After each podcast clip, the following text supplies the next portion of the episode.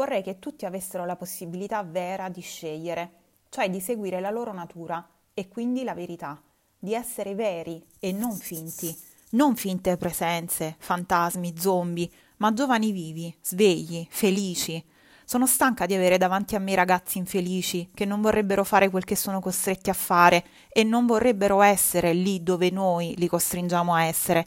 Se vogliono essere felici, i giovani devono scegliere, esporsi a questa difficile ma decisiva operazione che è la scelta. Scegliere se andare a scuola o no, scegliere di ascoltare le nostre lezioni, scegliere di studiare, scegliere di leggere guerra e pace o no.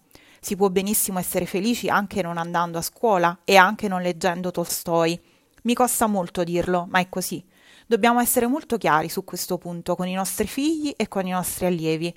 Noi non dobbiamo imporre più niente e lo possiamo fare solo se loro, i ragazzi, si prenderanno la responsabilità di una scelta.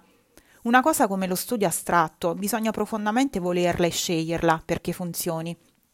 Bisogna che i ragazzi la smettano di studiare per far piacere a noi, devono essere attirati dai libri se scelgono di fare il liceo e poi l'università.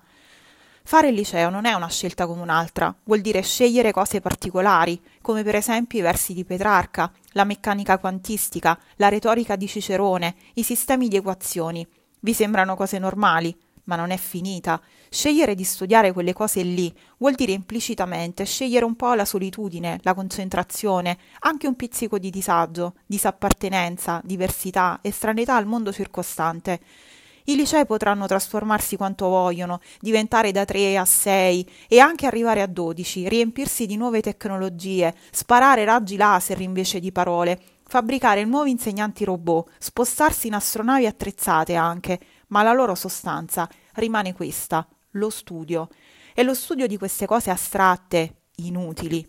Se non vi piace, ragazzi, scegliete altro, va bene lo stesso, siete liberi.